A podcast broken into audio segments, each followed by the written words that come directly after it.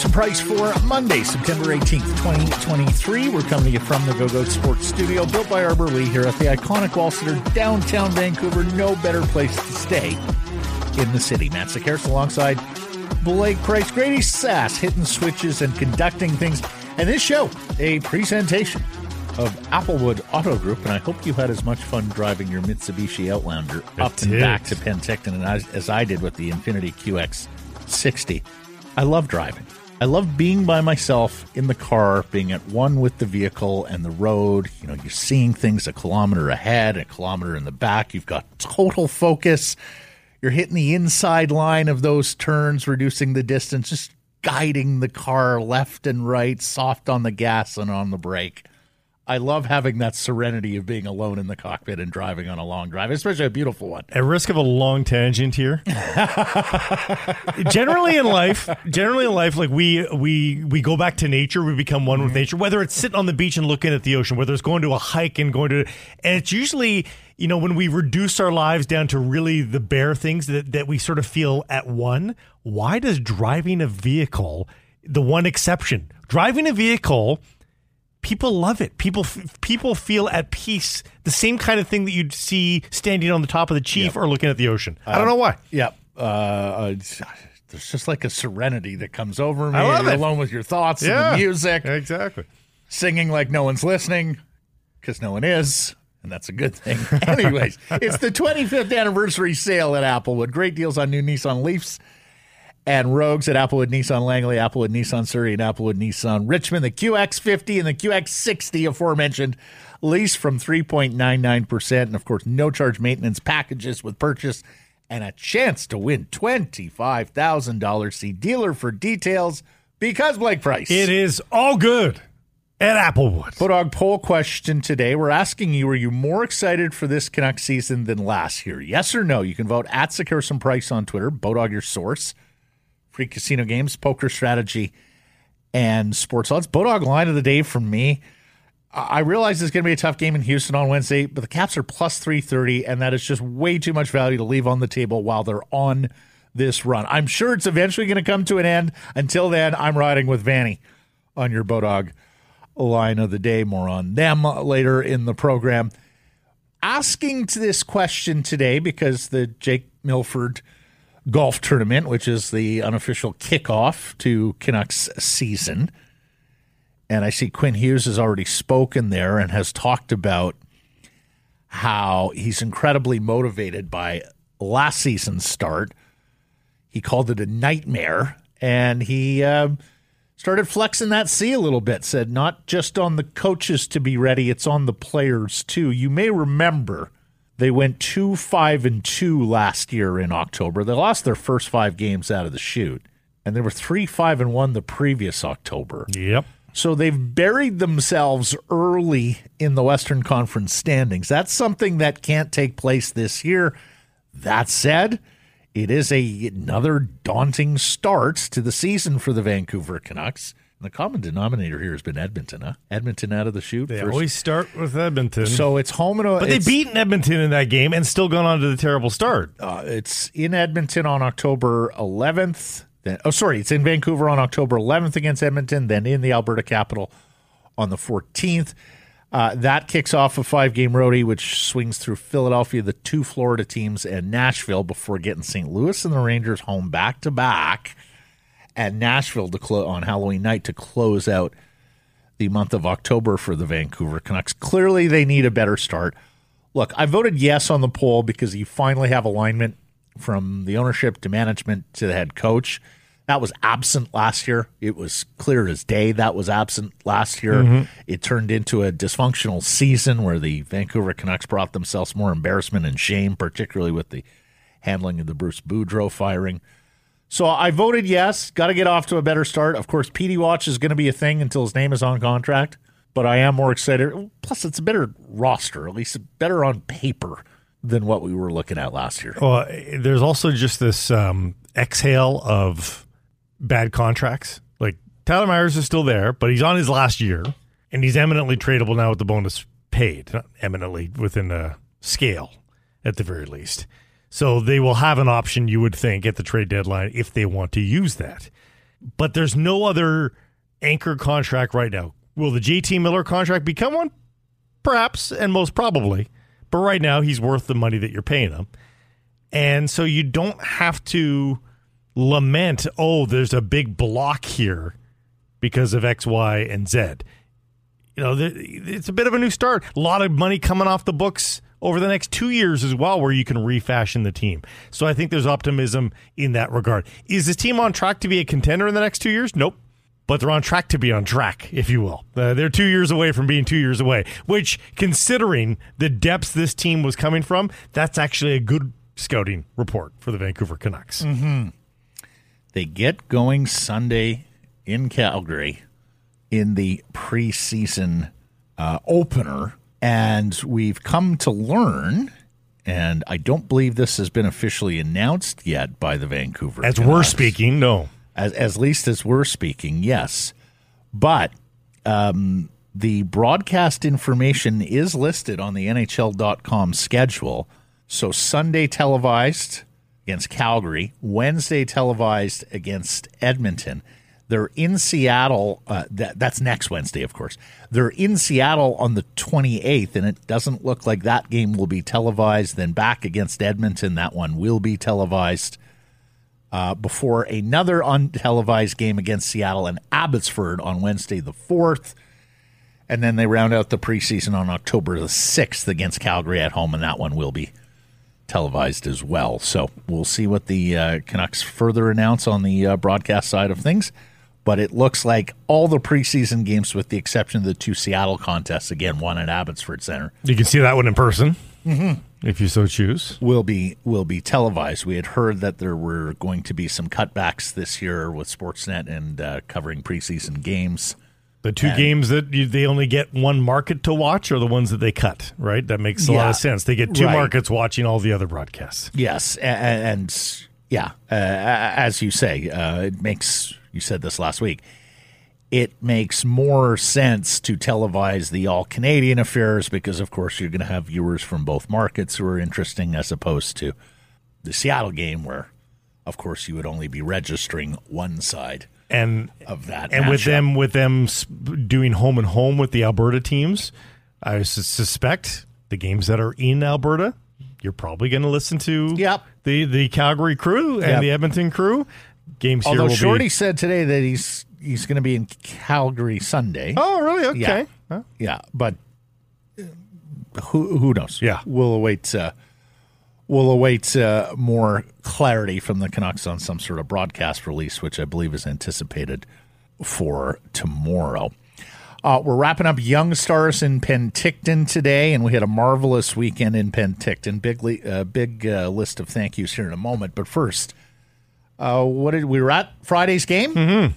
A blowout victory against the Calgary Flames. I walked out of that game going, mm, it's clear Vancouver brought a way better team than Calgary and probably better than the other sides as well. Winnipeg ekes out a victory over the Canucks Young Stars last night, kept them in the game really in a shootout. Uh, yeah, yeah, I mean, could have could have been over. Um, all things were pointing in the Canucks' way earlier in that hockey game. Uh, but who caught your eye? From um, Friday's match? It's always good, not only from the result standpoint, but from the performance standpoint, that it was uh, chalky. You know, like it, the guys that you would expect and hope to sort of be noticeable are the guys that, that were, I think. And yep. McDonough and Hirose sort of leading the way there, a little less so on on uh, on Raty, but I noticed McWard as well. Um, Sasson was pretty good. Yeah, yeah, he got involved in the first goal there. So I mean, there was and then some AHL guys were pretty good too. Yeah, yeah. Bains is getting a lot of shine. Mm-hmm. Um, and Tolopilo didn't get a ton of action, obviously, but he was he was noticeable, boys. yeah. He leaps off the page and the ice. So, um, you know, that's the thing is that it's worth nothing. And Connor Bedard said as much after his hat trick. Um, it's worth nothing, but you also like what if you didn't see McDonough or Hirose on the ice? Yeah. You'd, pr- you'd probably be a little concerned about that. Um, same thing if what if Bedard was like a minus three and didn't have any points? Same thing. Mm-hmm. So um, you just like it when it goes according to plan. It's not mm-hmm. worth anything. You don't get a trophy.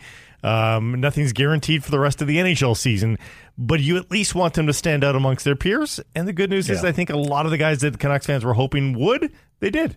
He is unlikely to play NHL games anytime soon, but shout out Marc Gatcomb with a terrific snipe on, on Friday, a 24 year old minor leaguer winger who scored but three goals last year. He might have uh, surprised you with that total. Well, it certainly did surprise me when I went to his team page. I was like, boy, you can shoot the puck like that, pick a corner, and he only had three goals last year.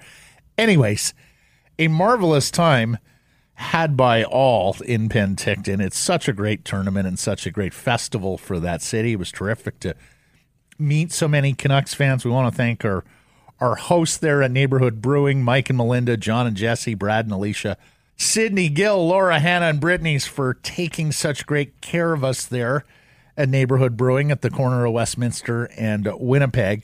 And then met a whole bunch of listeners there over the weekend. It was nice to see Imri again, Professor Rob, Patrick from PG, Mm-hmm. Nice job. Adam from Kelowna came over to the neighborhood section at the South Okanagan Event Center. Rob and Rod at the rail. Blake went to match Friday night. Brandon Codalis, he of the Highway to Hell series. Oh, yes. Came right up at the bar. Matt, Highway Through Hell. And we sat there and talked Canucks. And then I met our contest winner from the Whistler Golf Club this week, uh, this summer, Riley. And he was telling me a great time they had up at the Whistler Golf Course. He was running with the crew. Shout out Reese Patrick Curtis and listener Todd, who we met over the course of the weekend. And one last thank you.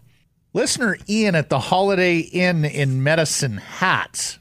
My parents were going through there on the weekend. Oh, really? My dad drops his ID to check in, and Ian says, Are you related to Sekeres and Price? And my dad went, Yeah, that's my son. Oh, I listen all the time. I'm transplanted BC or Canucks fan. So That's funny. thank you, Ian, for showing my folks such great kindness there at your hotel in Medicine Hat.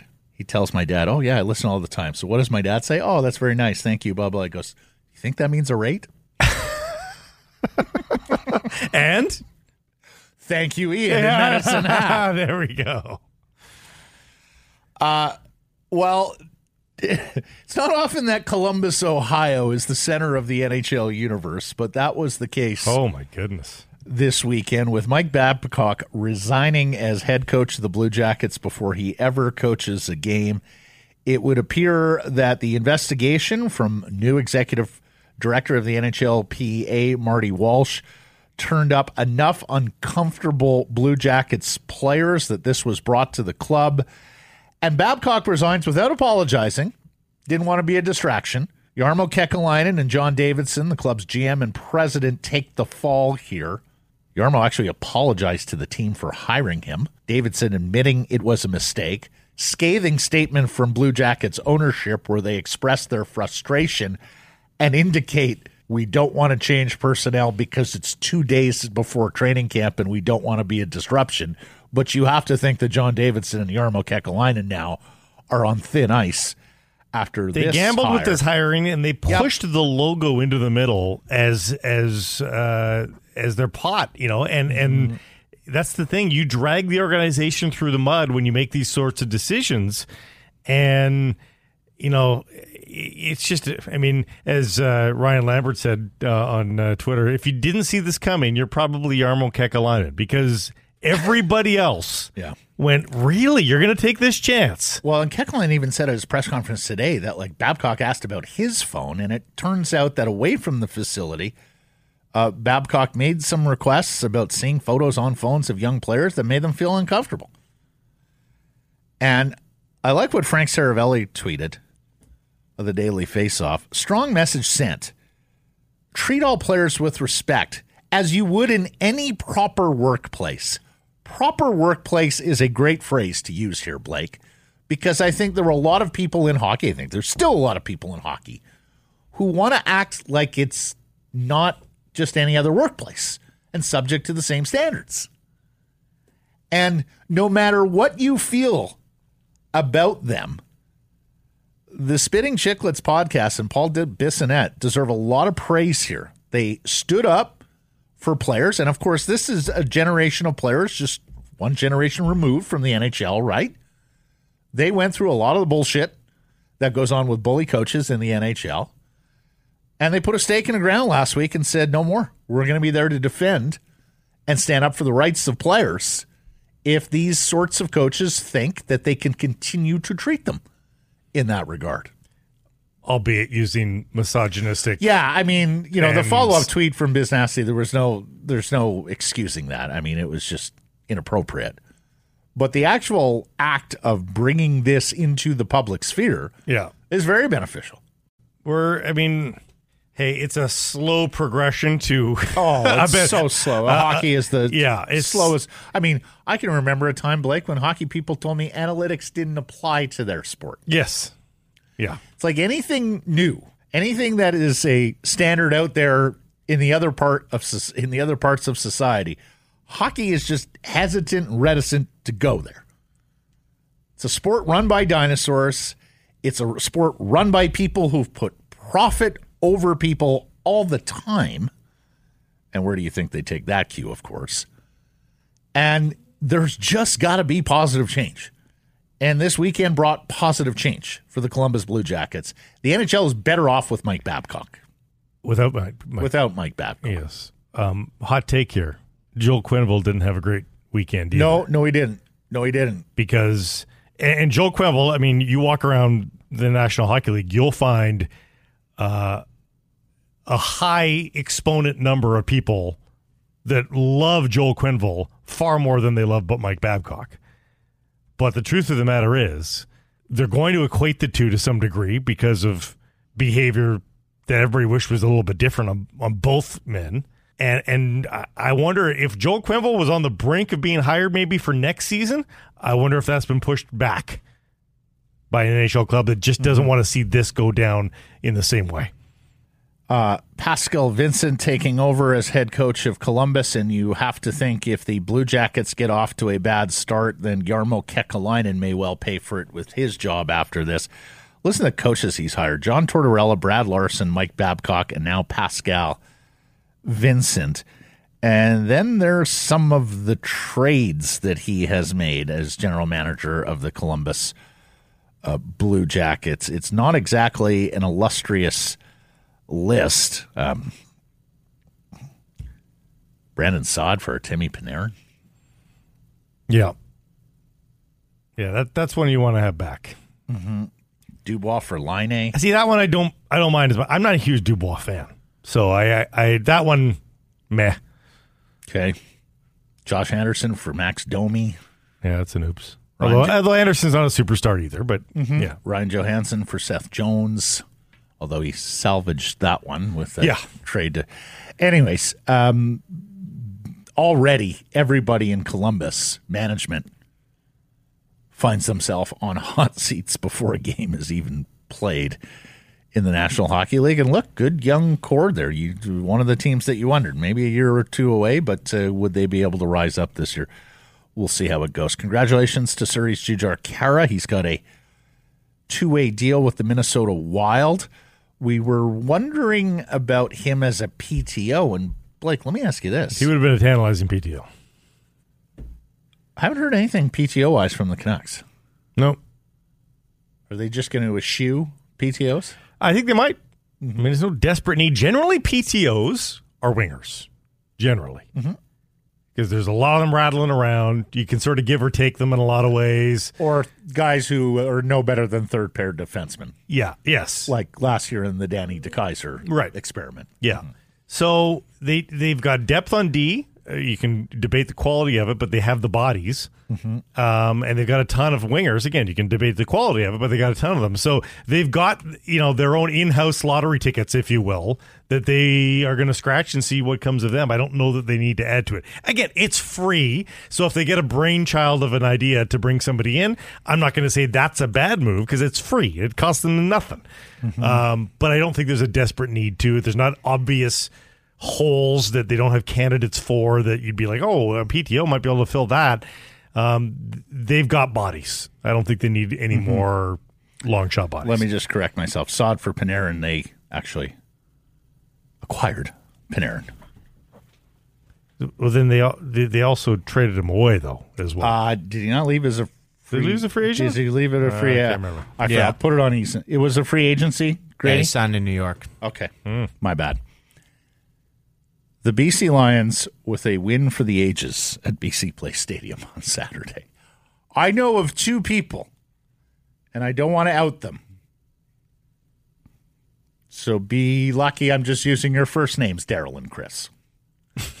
that left the game early. One went to Nat Bailey Stadium to watch the C's clinch. At least there was Northwest. purpose to the departure. Uh, yes. Yeah.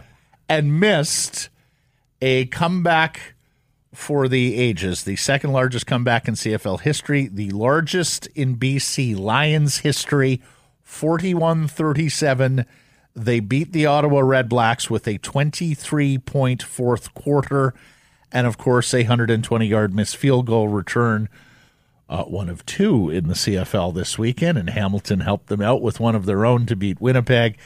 It is the, one of the most exciting plays in football, the missed field goal return. Every time I see a pass hit the goalpost or the goalpost being used to run some sort of interference in the end zone, and I think to myself, ah, they really ought to move that back and make it out of play like the NFL. I'm reminded of the missed field goal return Yeah. and all the excitement it brings. Uh, not only that, of course, but Vernon Adams gets the job done down the stretch. Huge touchdown catches from Justin McInnis and Lucky Whitehead.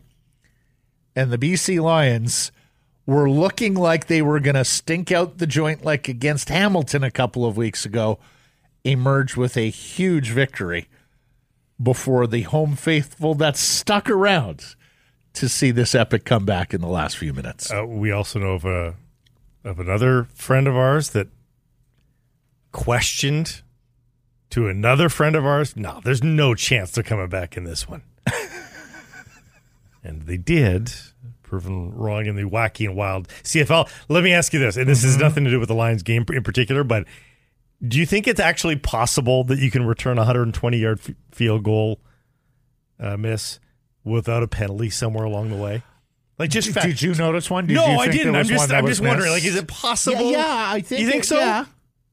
Yeah, because oftentimes you don't need to block these big offensive linemen in the back. They're just not going to be athletic enough to break down in space and make the tackle on a little return. On, on a like big, that. long, f- wide field like the CFL, you're right. Maybe there's enough space Mm-hmm. anyway where you can make a block and not have to hold the guy. But yeah, th- that's what I wonder. And how about this? Mm-hmm. It- how about you go halfway? How about you drop the drop the uprights ten yards in the CFL end zone? So now they're in the middle of the end zone. Yeah. Well, Oh no, no, no! what? I can't have that. Why not? Oh, because I think it's uh, I mean, even a more perilous place where they have it right now. It's still pretty damn perilous where it is now. But then then you've got a little bit of best of both worlds. Yeah. You can still return them. Well, and look, um, you know, eight comebacks in the NFL yesterday for victories. Some of them dramatic, uh, including the New York Giants, who came all the way back. But there is nothing like the CFL rules in the final three minutes, and especially with teams having two timeouts now. Of course, they used to have one way back when. The two timeouts, the three minute warning, the short play clock, and the stoppages afterwards to reset the ball. You know, not to mention the special teams it allows for these sorts of games to manifest. And what an absolute stunner at BC Place, combined with the Winnipeg win. BC just one win, or Winnipeg loss. BC just one win back of the Bombers in the win column, importantly, because that means game in hand. And of course, we'll see those Bombers on October 6th. And you referenced somebody leaving BC Place to go see Well, two people. another big victory Yes. locally. Lions in uh, Edmonton, incidentally, on Friday. Friday night football. It's a six thirty kickoff. Uh, Elks have been a whole lot better here of late. They could make the playoffs. Yeah. Just before we get to the C's, uh, the Tampa Bay Buccaneers and Atlanta Falcons are two zero. Miami, Baltimore, Dallas, Philly, San Francisco, and Washington also amongst the unbeaten's through two week, two weeks in the CFL or NFL. And the Pats are 0 2.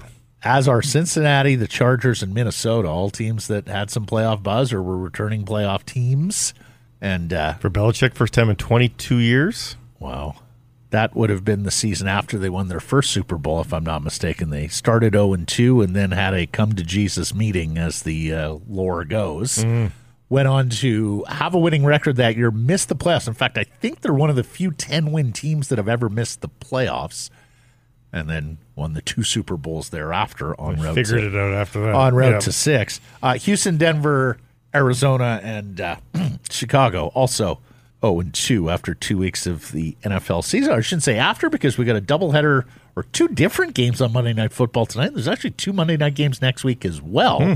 Accustomed to being two games on opening weekend, but they've moved it back to week two and week three. So we'll see. Uh, Welcome, Mats on the Bears. I'm hoping. Or? Uh, no, no.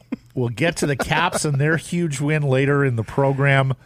But as mentioned, Blake, the huge victory Saturday night at Nat Bailey Stadium where the C's beat the Everett Aquasox and win the Northwest League Championship. It is their fifth all time Northwest League Championship and their first in full season ball. In fact, you have to go back to 1999 and the AAA Canadians to find the last title team at Nat. I covered that team full season. I was ball. on Sports Page at the time. I was mm. covering that team. Let me read the tweet from Brent Lavallee, the skipper of this club from North Delta, and we talked to Brent a few weeks ago. What a season, what a team, what a staff. Incredible honor to be part of this team and this organization, and so special to be able to share this experience with family and friends through attached photos, including his wife and kids and his mom and dad, who were regulars at the game. Brent says, Thank you, Vancouver Canadians, and everyone involved. And as we said to Brent a few weeks ago, I sure hope this means onwards and upwards for him in his career because, as Andy Dunn will tell you, we had some good ball players this year. Don't get me wrong, but it's not like this club was loaded or teaming with top prospects or anything like that. It was different guys stepping up. It was a never say die attitude. It was good pitching. It was understanding you're playing before an expectant audience at Nat Bailey Stadium and rising to that challenge. I mean, it's just about when you think how, when you think of the different ways a baseball season can go you win, you win early. You win the first half early. You keep your foot on the gas pedal. Okay, they had a few blips late in the season. I think they were just bored waiting for the playoffs to start. They pitched well. They played good defense. They won at home. I mean, what more can you ask for? I'm really happy. Perfect season. I'm really happy it turned out this way because, as we saw, they they stumbled uh, at the end of the season. They had already booked their ticket because they won the first half. But it, it would have been unfair by the sporting gods to deny this championship with a, a, little bit of a scuffle at the end and a couple of players being called up the ladder. That this was the best team in the Northwest League. It just was. Mm-hmm. They deserved the title, absolutely, and they went out and got it. So it was, it's great, and it was a hell of a managerial job and coaching job by Brent Lavallee and his staff at the major league level. Boy, how things are changing here.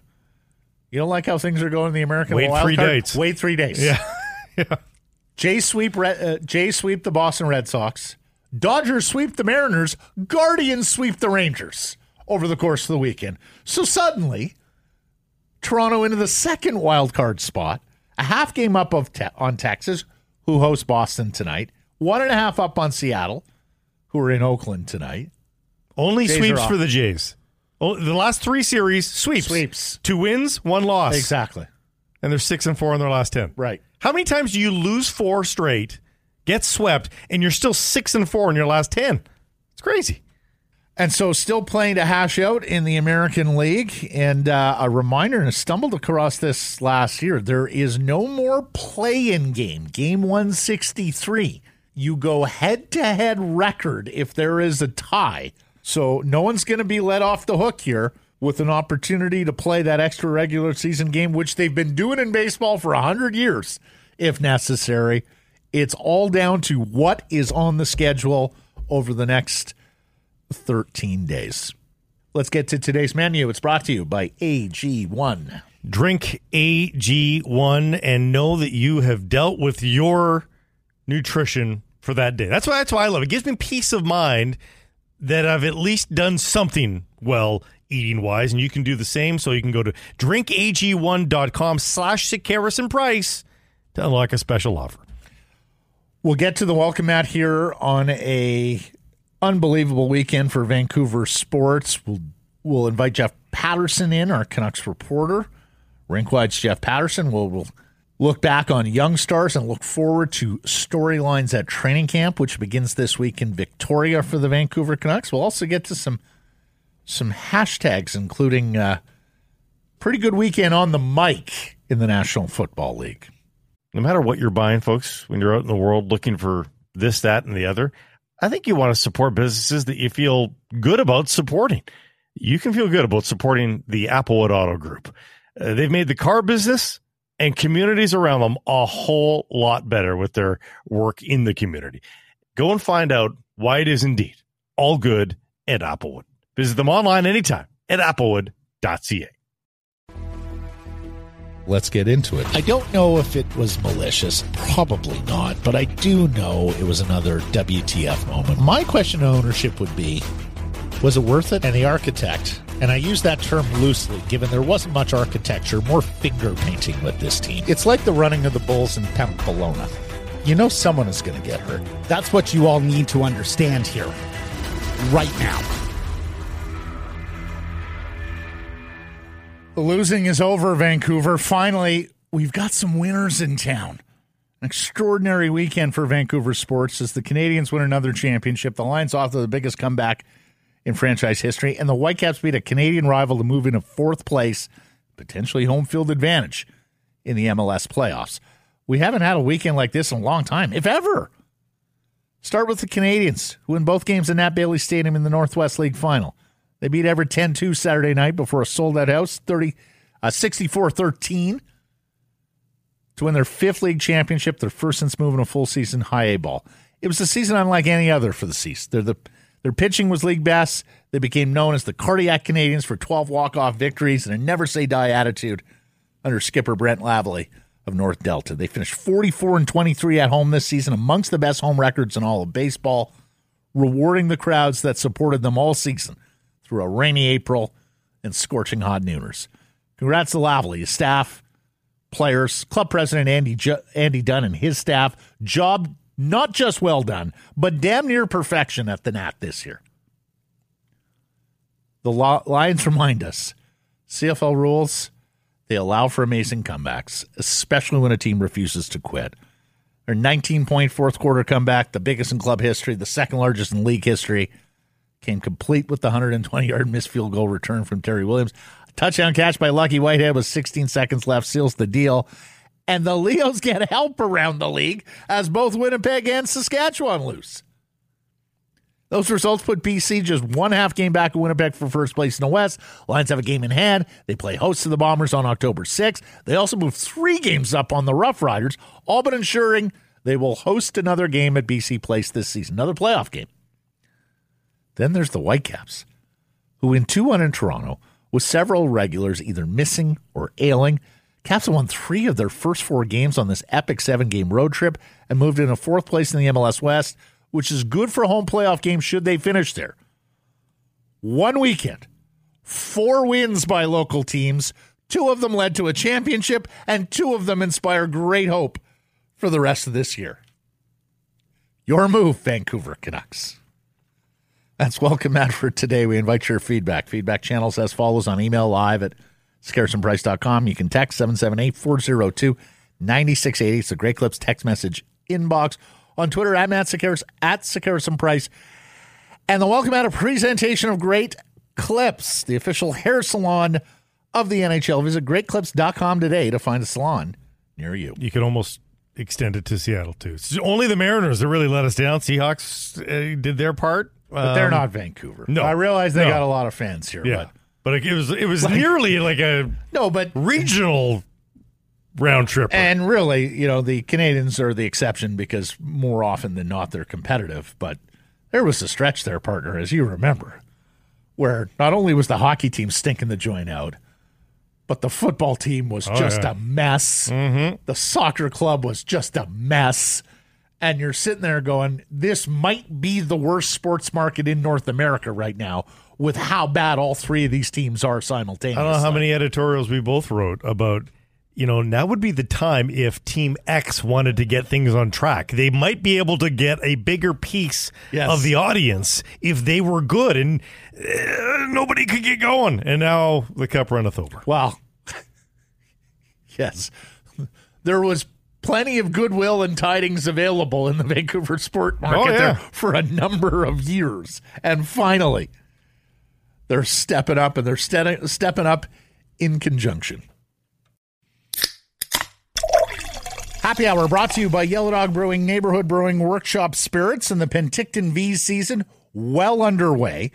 Means it's time to visit the Neighborhood Watch. It's a vendor experience at the South Okanagan Event Center. Enjoy your favorite neighborhood beers while attending any event or a Penticton, Penticton Vees game. And Blake and I have been there several times. Fantastic vantage point. End of the workday. Treat yourself to a Yellow Dog, Neighborhood, or Workshop Spirit.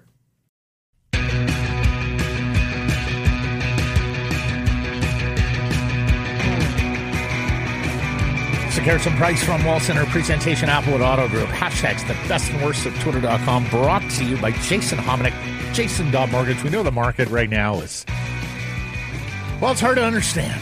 Yeah. Lots going on there. Lots of info and speculation about where it's going. If you're thinking about buying a home, find out where you stand now. Get yourself pre approved. Don't play catch up. Find out more from Jason at Jason.mortgage. Uh, this is uh, Speaking of not uh, not easy to understand, at our Westhead, lawyer and special advisor Bob Copeland released his findings today after he was hired to help determine the future of Simon Fraser University's discontinued football program. Copeland wrote, "SFU's athletics department projects a 1.7 million dollar deficit in 23-24." And quote, there is not a clear, unencumbered path for the reinstatement of SFU football. End quote. Um, this is uh, not good say. news. Not Mm. good news. I mean, unless there's just going to be some sort of angel donation here that comes from uh, some well-heeled folk. Um, you know, I think SFU is going to claim that they have every right to Yeah. eliminate the program. Yeah. And I mean, at the end of the day, they do. It's an expensive program. It's a very expensive program to run. It is a particularly expensive program to run when you're playing road games in the United States, yeah. traveling far distances. And when you can't get any sort of ticket revenue, remember all those colleges in the in the South, like they get several thousand Yeah, to no, every exactly. game. And they tend to have alumni bases that are contributing. That's right.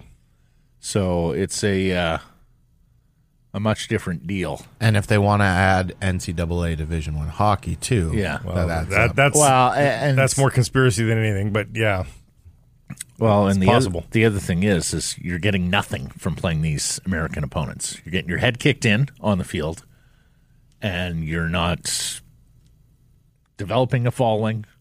You're not helping school spirit. well, you haven't none of that. you haven't become an oasis either. Like the whole idea No, is exactly. that you become an oasis for prospects. Right, but the thing, the fact of the matter is, is that Canadian high school football is well scouted enough now that if you're a good player, it's not like the old days where you know some of your only scholarship opportunities might be at SFU because you know you're just not as visible to these NCAA programs.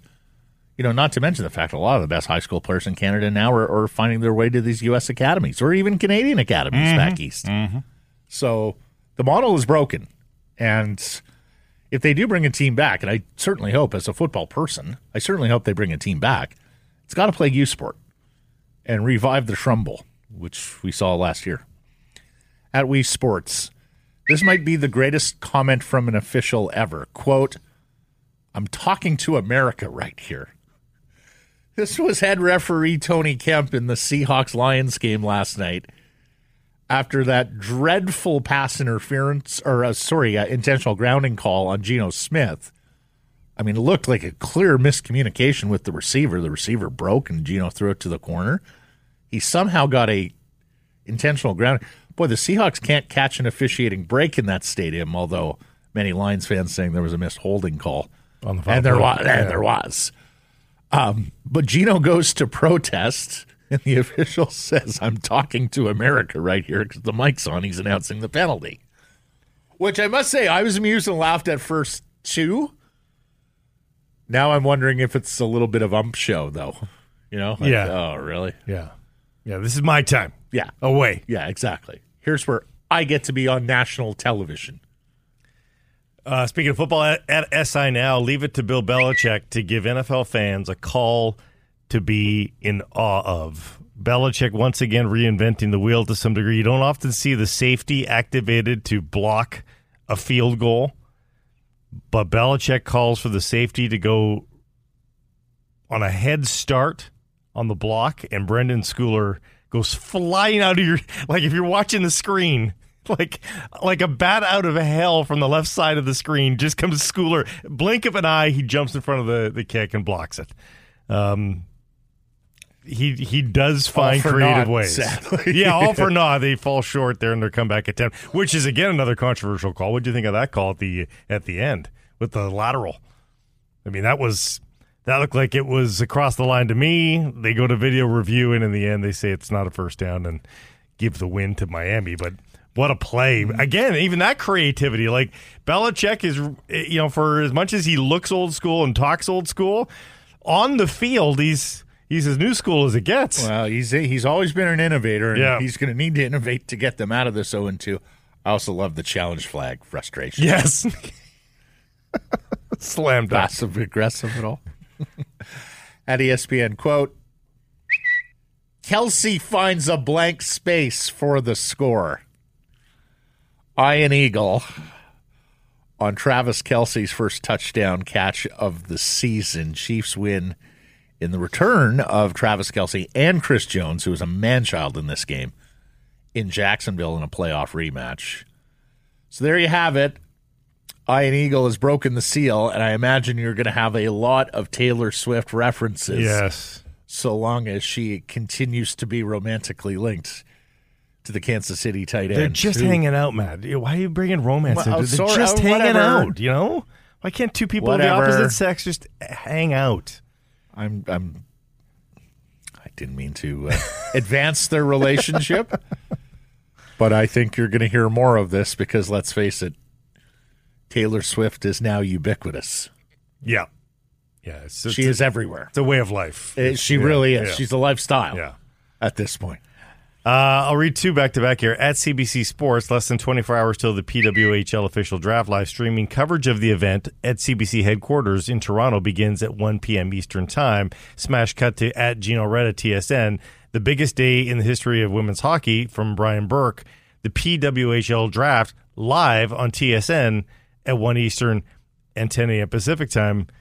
Um, I can only glean from this that the PWHL is just inviting everybody to cover the draft, which is the way to do it. Yep. I mean, don't don't try to like get exclusive here. You want as many people looking No. at this as possible. Absolutely. And it sounds like there's at least a couple of the big networks in Canada carrying it live. You may not know, um, but we already have. We already know Mary Poulin is playing for Yes, Montreal. yeah. So there are players who are excluded from this draft, or is she going to be drafted by Montreal? So no, she's she's already signed. So every team was able to go out in advance and sign three players. Okay, gotcha. So those three, uh, that, those were the Montreal three three players. So there's 18 players signed already. Gotcha. The draft happens now, and within the draft, there's still some really brand name players there. Uh, so every team has to pay at least six players a minimum of 80 grand. Mm-hmm. So there's going to be the top draft picks here. The first 18 picks of the Yeah. uh, you know are are going to get paid you know decent wages, It's a living Yeah. wage for sure. Yeah. Lastly, at bubbaprog, Timothy Burke in the Tampa, Florida area. We talked about how it was a fun weekend, a good weekend for Vancouver sports. Lest we forget how Tom Brady completely changed that town's sports. Tim writes The Rowdies, this is soccer, clinched a playoff spot tonight. Tampa Bay's four pro sports teams have now made the playoffs 14 straight times, and it has been 1,364 days since a Tampa Bay pro sports team has been eliminated from playoff contention. Wow, it's a pretty good run. The Rays have clinched, and there is word today that the Rays are getting a new downtown stadium Yes, in St. Pete, a 30,000 seat fixed roof stadium where the county and the city are going to contribute. Is there no days where you want the top off? Like, do you really want the fixed roof? Like, I get it. It's mostly sweltering humidity Like and all you and. I go down to Florida for the sun. Floridians, they love the AC. they've got enough Yeah. sun in their day to day that the AC works just fine. yeah, course, it's an older demographic yeah. a little bit as well. Uh, so it looks like they're going to stay in town. It looks like this is missing. uh, You know, Montreal is missing Yeah. its opportunity. There's some funding relocate. issues there. They have to sort out the well, public we'll funding. see. We'll see. Yeah. I mean, because let's face it, the folks in South Florida are none too pleased about the funding for the Marlins yeah. new stadium. So we'll see. And uh, not only have the Rays clinched, but the Tampa Bay Buccaneers and Baker Mayfield are two zero. Yeah. And one of the surprises of this young And they look good doing Season. it. Like it's And as much as I think the Lightning are due to fall off here soon, I would suspect they make the playoffs Yep. this year too. I would bet on them making the playoffs. Yeah. Who who knew Tampa would be like All they the, do is win, sports win, win. city? And and if you take it back, like it it dates close back to the beginning of the pandemic. In fact, uh, I think there was a follow up tweet where he said the last time a Tampa team was officially eliminated from playoff contention goes back to the like first coronavirus case in Wuhan province.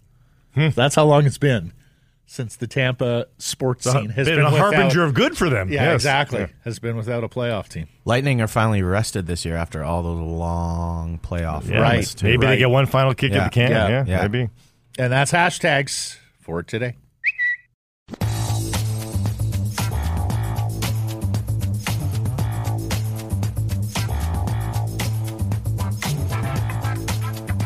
Sekeres Price from Wall Centre and a presentation. Applewood Auto Group. You know, uh, I, I love finding new features on my Mitsubishi Outlander, and uh, I have found a feature that um, might be a little bit. You had plenty of time there on the Yeah. drive to Penticton and back. There's uh, electric engines can be very fast. Um, those that have uh, other brands might have realized this already. The Outlander has a power function, and Todd at Income has an Outlander. Ah, And he said, "Have you played around with the with the power function?" I was like, "No, I saw it there," but he's like, "Try it." so we had a fast trip home from Penticton. Is that what we're saying? you you flip it to power, and you are in a rocket ship. So, again, head to Mitsubishi, Applewood Mitsubishi at the Richmond Auto Mall. Take it for a test drive. Hey, during the month of September, you might win twenty five grand because of that test drive. Uh, why not? It's all at Applewood Mitsubishi. Bodog poll question: Are you more excited for this Canucks season than last year? Yes or no? You can vote at Sekeres and Price on Twitter. Bodog line of the day from me. Interesting player prop for the NHL season: Connor McDavid versus the field in scoring. McDavid is the minus two thirty favorite. The field is plus one seventy. He won the Art Ross by twenty five points last year. So if you're taking the field, you're pretty much banking on a Connor McDavid injury of about 12 or 13 games. I'm going Connor on your Bodog line of the day. Well, that's not a crazy injury these no, days. you no, know? it Yeah, isn't. like- yeah, but by the same token, I, uh, that's an interesting bet. hey, Let's ask our all, next all guest. sorts of player props uh, interesting here uh, as the NHL season winds on up. Here he is, Rink Wide's Jeff Paterson, our Canucks reporter, fresh from a weekend in Penticton at the Young Stars tournament. Jeff, how are you?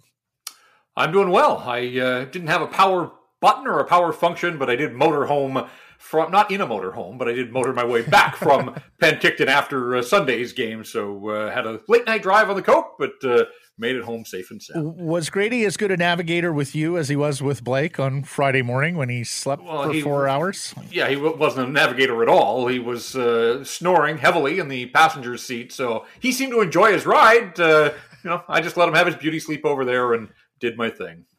Are you like a horse? You can fall asleep anywhere and just be totally undisturbed by your surroundings? Well, when you work as hard as I do, uh, you gotta get your beauty Oh, rest. Look at this! Look go. at this! I had Here music going go. the whole time. Still didn't uh, didn't take right away a minute it. from his four hour nap. Yeah. No. Uh, Jeff, who and what stood out to you at Young Stars?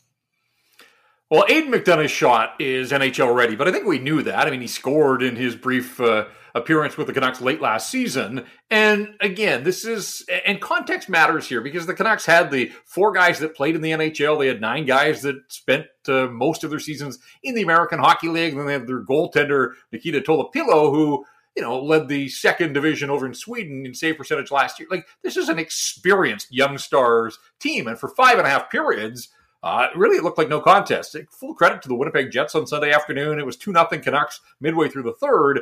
And Winnipeg didn't look like it really cared about coming back in the hockey game, but they stuck with it. Ended up winning in a shootout. Uh, the, the final result, and the scores don't matter. This is a tournament or a showcase, as it were, for individual evaluation. So Aidan McDonough scoring in both of the, the first two games, like that's a really good sign that uh, you put him in a position, especially on the power play. He's got a big time shot, and it just started to make me think that there's this opening in the bumper for the Vancouver Canucks. I don't think he's going to be there this year, but in years to come, like it doesn't take much for him to get that shot away. He's got quick release and he has precision. And both of his goals were goal scorer goals uh, in the first couple of games at Young Stars. So Aidan McDonough, you know, you want guys like that to step up and stand out, and I think he did. I thought he was better on Friday in the route over Calgary than he was on Sunday mm-hmm. against Winnipeg, but. End of the day, did he score? Yeah, he scored in both of those games, and so he left his mark on on those hockey games. I thought on Friday, guys, I thought McDonough and Max Sasson were probably the two best forwards for the Canucks. And then in Sunday's game against Winnipeg, you had Aatu Raty and Arshdeep Bains playing together. And there was no doubt in the first couple of periods that those two stood out. And so, again, those are the guys you want to elevate. Those are the guys that we should be talking about. And I thought uh, all of them acquitted themselves uh, relatively nicely. Raty had a quiet night on Friday, but uh, he was engaged. He was, uh, you know, you saw his passing ability. You saw some playmaking. Uh, in the third period, uh, you know, he got a little fired up and took a penalty, but it was a roughing penalty. He didn't like the uh, the treatment that he got after the whistle, and so uh, even in a young star showcase kind of game, you know, there was uh, a little bit of uh, feistiness and fire from Raty. and I'm not sure that that's there every night that he plays. And Arshy Bains is just such a heady player. And we heard that when they signed him, and all of the rave reviews out of Abbotsford as this high scorer out of the Western League adapted and adjusted to becoming a pro. And, you know, yes, he scored the first goal on a power play on Sunday afternoon, paid a price, went to the front of the net, got his own rebound. But there were so many plays where just positionally, he is so sound.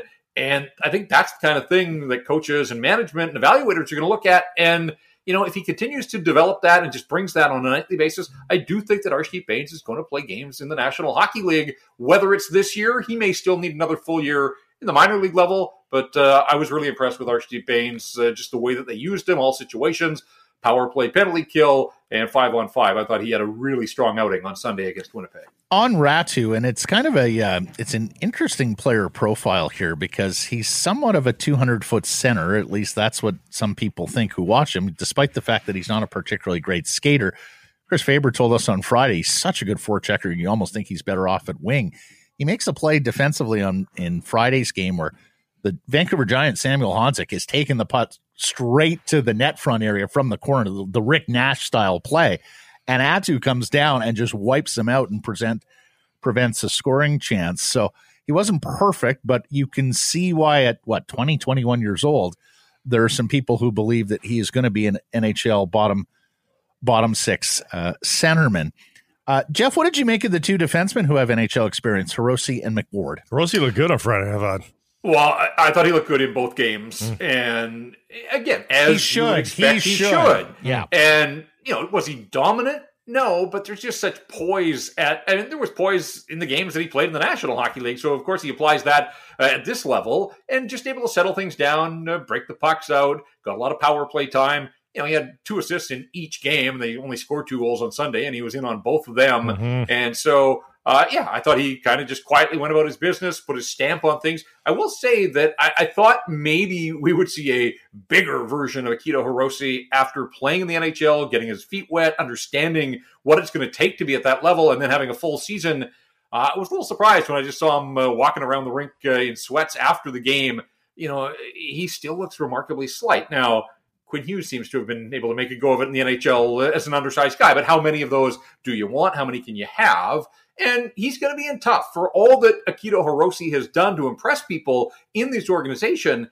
Keep in mind that a player like Christian Wolanin has 100 NHL games under his belt, was the American Hockey League Defenseman of the Year, and just has you know so much more experience at the professional level than a guy like Hirose. And then you throw in a Matt Irwin, uh, Guillaume Brisebois is uh, still in the organization, and you know I think he's going to want to put his best foot forward. So there's going to be competition on that left side third pairing. But I think Akito Hirose, you know, used Penticton for what he needed to do, and that is just find his game early on so that when he gets to main camp, uh, he should hit the ground running there. And Cole McWard, I thought was really good on Friday night. Had a goal, had an assist, had a another offensive dash in the third period that uh, didn't amount to a, a, a, goal, but certainly it was a, a dangerous opportunity that he created with his skating.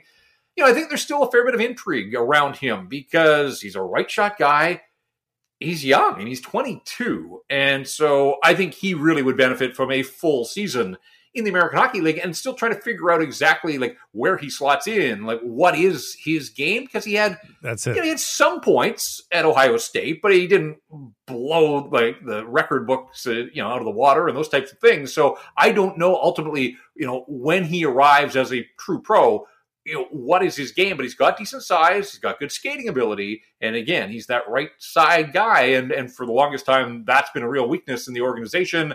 You know, Philip Johansson, again, another guy, a first rounder a few years ago, three years of pro experience over in Sweden. Like you would expect that he would have stood out at this tournament. I didn't think he was great on Friday night.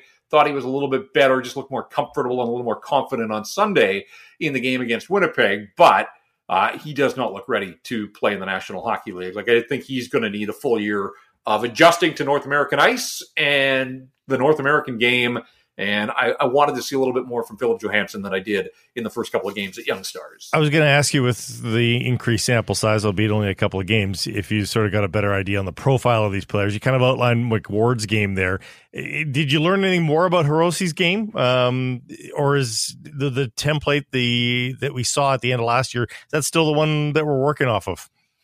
Yeah, I mean, he's really he's a, a, cerebral player, and I think we got that in the small dose that we saw him at the NHL level. Like he had three assists in the six or seven games that he played, and you know, I talked about the fact that he picked up multiple points in both the games this weekend on the power play. Like it's not flashy; it's just putting pucks on the sticks in the right spot. You know, we talk about service in soccer. Uh, he seems to have that knack, and there's some value in that. You know, he's not looking for the home run all the time, but he's looking to put his teammates in positions to make things happen. So uh, I was impressed with his puck moving in the offensive zone. Again, he gets around the ice. He's not the most fluid skater, but I think he can skate. Uh, in the modern game. And then defensively, it's just a question of going up against guys that have been doing this for a living for a while, you know, at his size. Uh, but again, I invoke Quinn Hughes.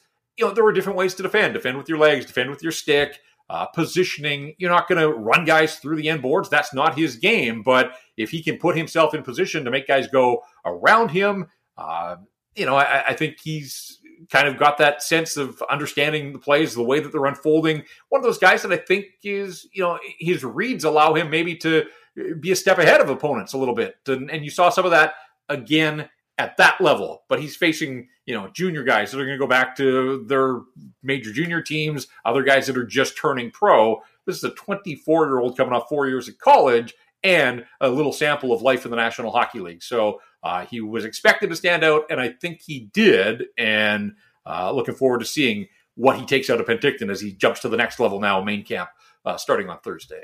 And the other, the other young stars question I want to ask you is about the your dealings and Jeremy Colliton and how you think he did running the bench because that was a great news story for the Vancouver Canucks last year. Players developed at the American Hockey League level, and that was under the new coach Jeremy Colliton. So a word or two about what you saw from the Canucks AHL coach, who of course has NHL head, head coaching experience with Chicago. Right. And I thought it was really interesting just the way things unfolded that Friday night in that 7 1 romp against Calgary. Well, guess who's behind Calgary's bench? It's Trent Cull.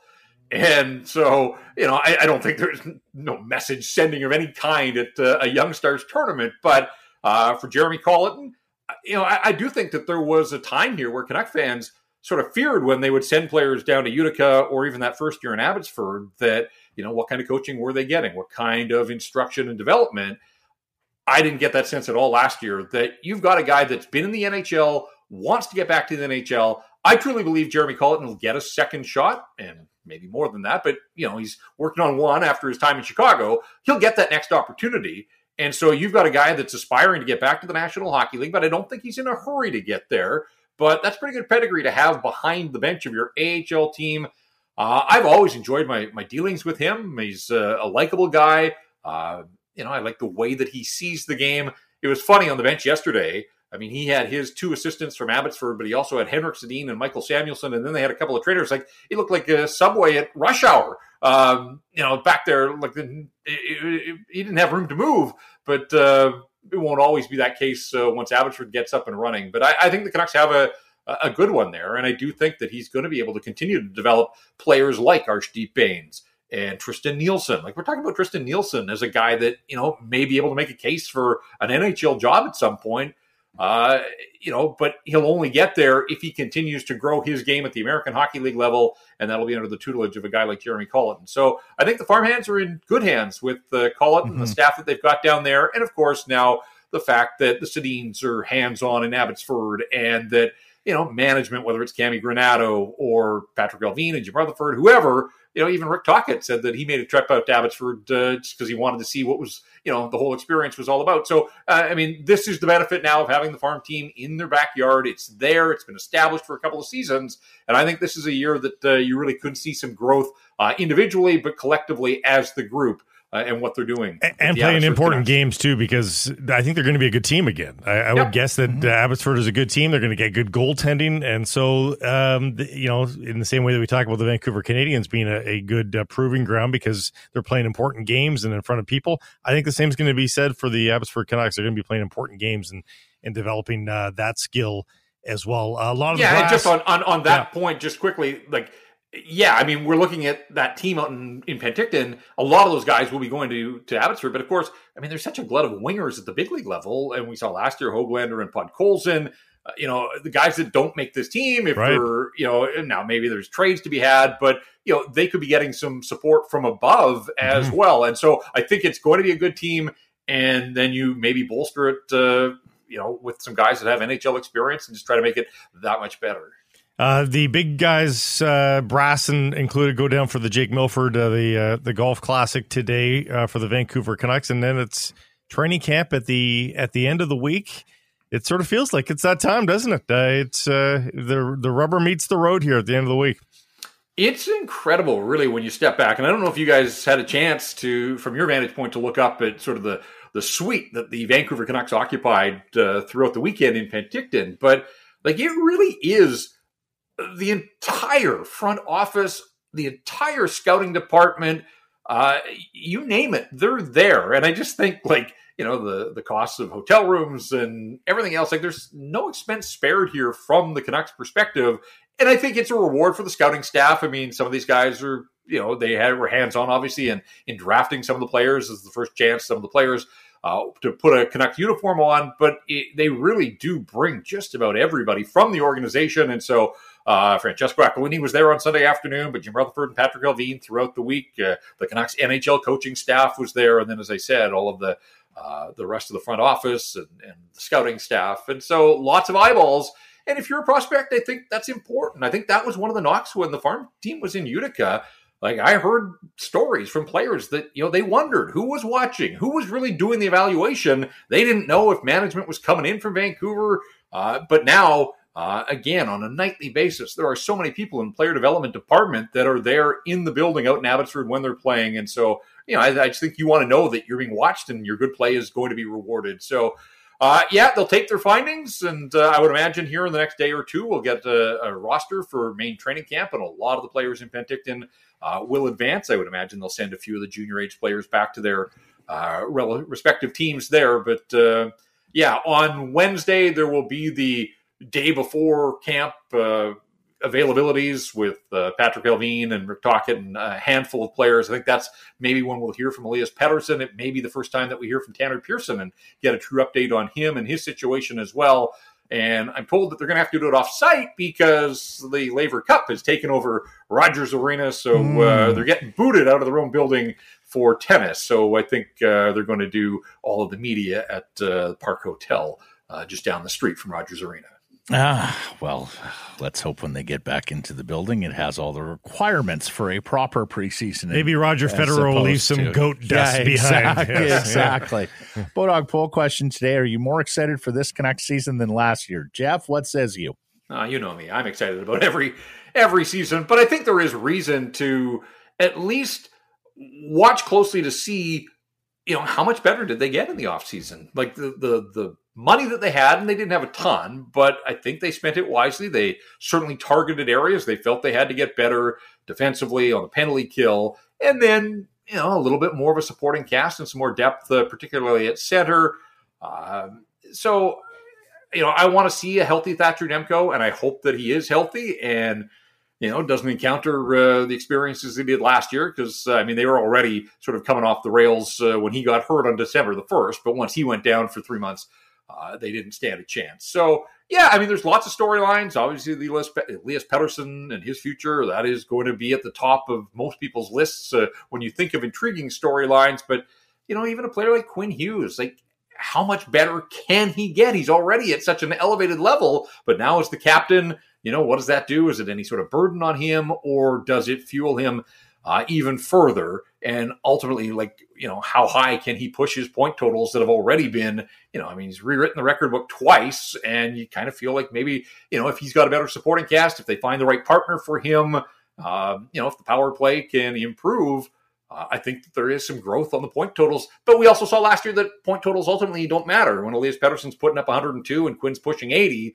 and they're still 10 points shy of the playoffs. So I think there's an understanding on the players front that it is more about the team game, but I think the organization has made some improvements, and you know we'll start to get a sense of what Rick Tocchet's thinking here at main camp you know, defensive pairings and some forward combinations. And I'm really curious about penalty killing duos. I, you know, it, it, you don't often go into a season sort of focusing on the penalty kill, but when it's been as bad as it's been the last two years, like even getting to league average would be a quantum leap for the Vancouver Canucks. So I'm kind of curious to see how they think they're going to go about improving that penalty kill and who's going to be playing with whom and who will be first out over the boards. And, you know, they, they probably won't get to special teams practice uh, until the second or third day, but they are playing a game, a preseason game on Sunday. So I think that they'd have to at least uh, do a little bit of baby mm-hmm. steps uh, in terms of some you know special teams work. So uh, we'll be there in Victoria. We'll be keeping a close eye and be reporting back on all of those little details. It's the details, guys, that mm. you know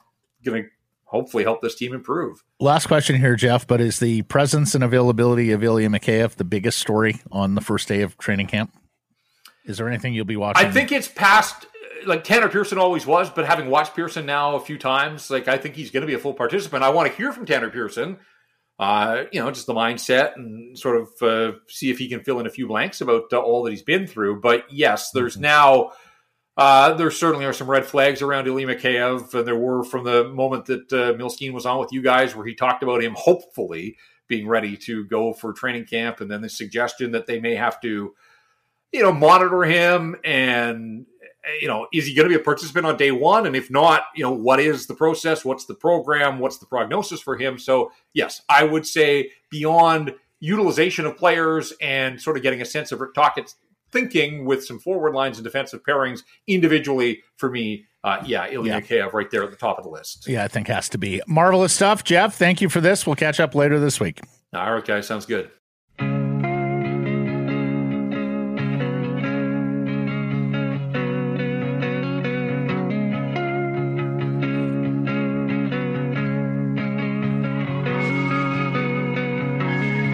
Sekeres and Price from Wall Centre Presentation Applewood Auto Group. You can text us 778-402-9680. It's the Great Clips text message inbox. Great Clips. It's going to be great.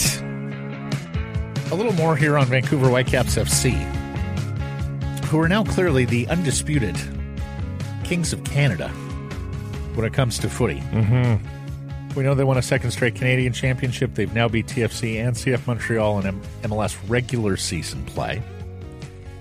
In fact, they have five wins and a draw in their last seven matches. They're also undefeated against the Eastern Conference this year. It's four wins and two draws. And uh, undefeated when Ali Ahmed starts, six wins, two draws. Yeah. They were able to win this match 2 1 in Toronto, missing well, as we mentioned Friday, Sam Adekugbe not playing. Junior in street clothes. He hasn't joined the squad really yet. Cubas was missing. Yeah. And he's a DP. And Vite was only fit enough to come off the bench. And still they win. They had one win away from BC Place before the seven game roadie and are now 3 0 1 in the first four. So the, rather than being the death of them for this season, Exactly. this seven game road trip It's, bring, it's been a springboard. may have turned it around. It didn't need turning around. It needed to continue with momentum. And it, yeah, mm-hmm. you're right. It's just it's accelerated mm-hmm. their rise in the Western Conference. They are now fourth with games in hand on basically everyone around them. You, I just wish there was a standalone game that would make them catch up in the games played column, so that they, we could sort of see it more, more comparatively. I mean, it'll eventually catch up, obviously, but I'm just so curious because if they win this game in hand, they are, of course, Matt, dare to Oh, dream. I know, I dare to know, I really dream here. If they won their two games in hand on St. Louis, they would be two points back of the Yeah. conference lead. That might be That's a bridge, maybe a, a bridge, bridge far. too far. Yeah. Unbeaten in six on the road, which includes Leagues Cup. They're now up to fourth place in the MLS West, which is home field advantage, In the best of three, that is the first round. right? They're one point back of third place Seattle with two games in hand. They're two points back of second place LAFC with a game in hand. Yeah. So win your game in hand, and you jump two teams. And uh, St. Louis and LAFC on Wednesday. Mm-hmm. So Vancouver and Houston on Wednesday. it's a tough one. Well, Vanni thinks it's going to be tough because now you're looking at the totality of all this travel that's building up, and Houston can still be quite warm at this time of year. So They- he's a little worried there. They came home, by the way. They so they played Toronto. They came home. Yeah. They'll leave again tomorrow, um, and they're going to stay out and play Houston on Wednesday, Salt Lake on the weekend. Right. And of course, the Salt Lake game is at altitude, and that's a team that is vying in the West. Houston is nine two and three at home. Interesting. Salt Lake are road warriors. They're only five five and four at home. Oh, wow. So there might be opportunity there, but these are the two teams that are right around them. They've got a game in hand on both of these teams, but I mean, I think a draw is fine. A draw is fine against both of these teams if you can get that result. We know that the Caps are not exactly the franchise that is most promoted by the league writ large, and yet there was the article at MLS.com about Vancouver and the future looking bright. It included this doozy of a quote of a quote from head coach Vanni Sartini. So it looks like we were in a video game, and every game is a different level. It's more difficult, more difficult, and more difficult. I'm Italian, so I'm thinking about Mario. So let's arrive at the princess at the end. That's qualification for the playoffs and finishing top four. Avoid falling down a pipe. Well, avoid those barrels that the big Yeah. ape is rolling at you. If you want to go, Oh, you're going way. back. You're Oh, going well, that- I mean, that's where Mario Yes. made his debut, of course. Let's not forget Luigi. Um. Anyways, But the game itself, by the way, the score flatters TFC. I Yeah, mean, shots well, on goal were eight to three in favor Right. of, of the Whitecaps, um, and they should have scored a lot more goals. But they're getting contributions from everywhere, like Raposo, another assist. Raposo was about- amazing. We talked about how good Raposo is of late. Hit the crossbar, had another ball saved. Yeah. Raposo Like, was great. Again, Vite not fully fit, but he contributes. Like Brian White is three goals off the Golden Boot League in Yeah. MLS, and that was a sitter of a goal. Like they that looked like it was practice. Nobody Uh-huh. was on Ryan Gauld. Ryan Gauld trotted up without any sort of opposition and just floats the ball into an unmarked Brian White. I mean, come on. White with 15 goals this year, 11 in MLS play. Gauld has 10 goals and 8 assists since May 31st. So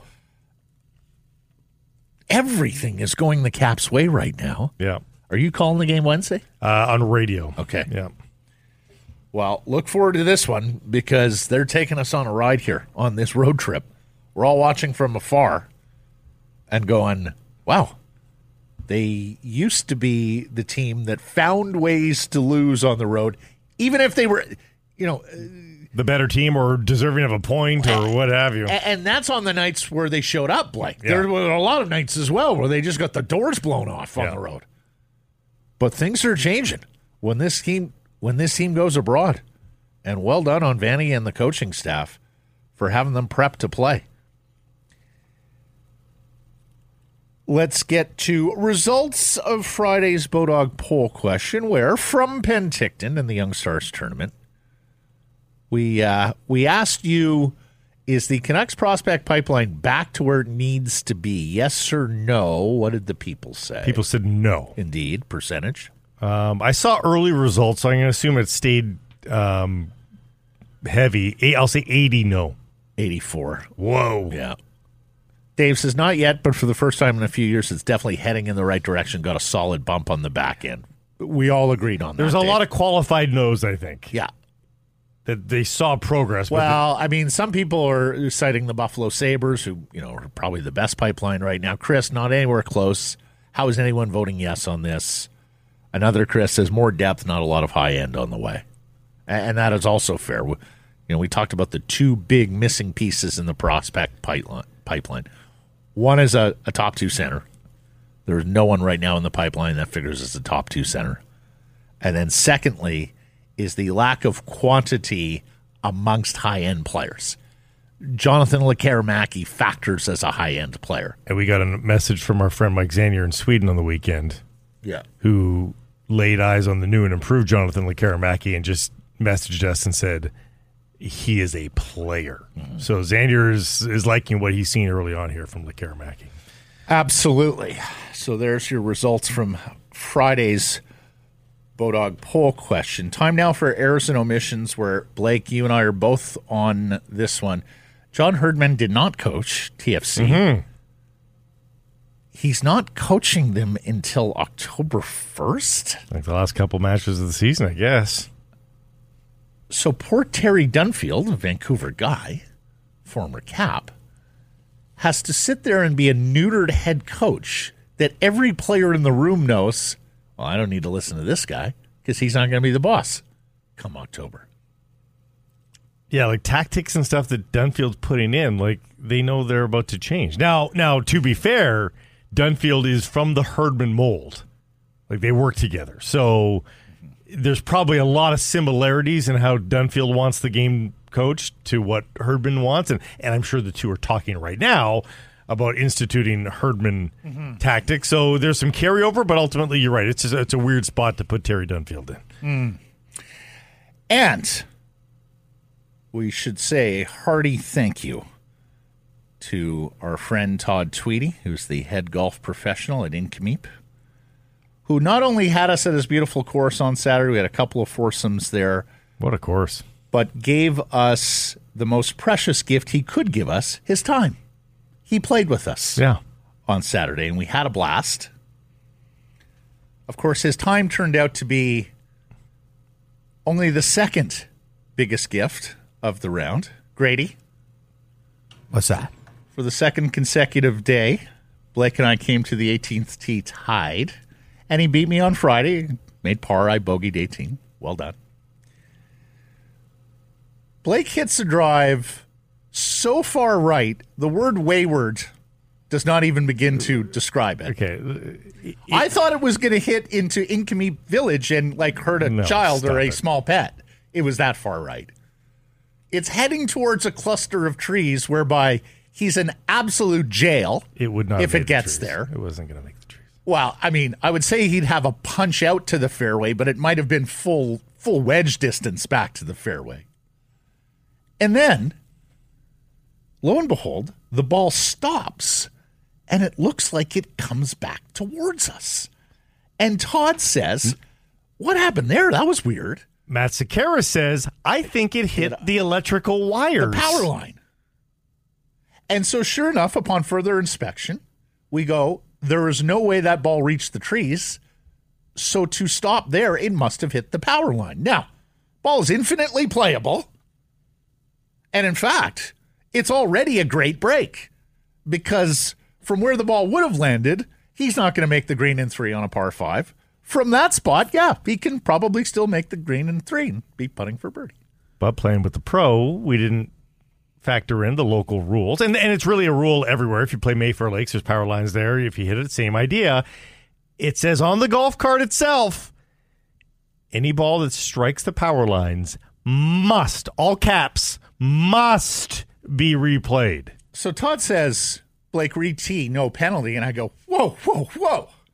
He's already gotten a great break here. We're going to let him re T no penalty? Not can be replayed, must be replayed. So I asked Todd for a citation, RCGA, unable to provide one, must be said. Well, local rules are allowed to be a thing. And of course, he stripes the next one right down the middle. So we wind up tying on the round. Mm-hmm. Needless to say, I think there's a little asterisk on that one. There's not. Thank I abided Todd's- by the rules. Oh, sh- literally abided free by the drop, rules. no penalty. I'm sitting there going, the ball's up there on the right side, just off the fairway right side. Hmm. He can play that ball. Yeah, this is coming from the guy. What, what, what is the? Can can somebody please underpin that rule with some logic, rationality, reason for me? The ball's playable. It's a great break. What if it wasn't Reedy. playable? What if it wasn't playable because it hit Well, the power then if it's not playable, then I would give you the free drop there. must be Oh. replayed. All caps. Nonsense. Thank you to Todd and everyone at Income. Bodog line of the daytime with Blake Price. Bodog, your source for casino games, poker strategy, Must be replayed. And sports odds. If you like what you got, and just know if you screw this one up, you don't get a free second pick. I don't think I'm gonna hit the power lines. Although the Whitecaps have been Saved by power lines. the Whitecaps have been electric all season long. and they're gonna hope that continues. Plus three thirty on the Whitecaps to steal all three Yeah. deep in the heart of Texas. on your Bodog line of the day. Thanks for listening, everybody. A reminder subscribe to us and Rink Wide wherever you get your podcast. And then please do support the community sponsors you hear us talking about. Keep it local.